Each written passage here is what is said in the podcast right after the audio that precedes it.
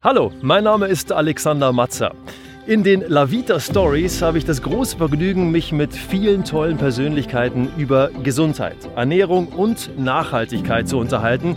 Und dabei schildern alle meine Interviewpartner ihren ganz persönlichen Umgang mit diesen großen und wichtigen Themen. Also Sellerie ist wirklich so der Harry Potter unter der Treppe, der noch nicht weiß, dass es nach Hogwarts geht. Zwei Minuten am Tag über das nachdenken, was du da oben reinsteckst. Ich bin eigentlich der fleischbegeistertste äh, Veganer, der so rumläuft.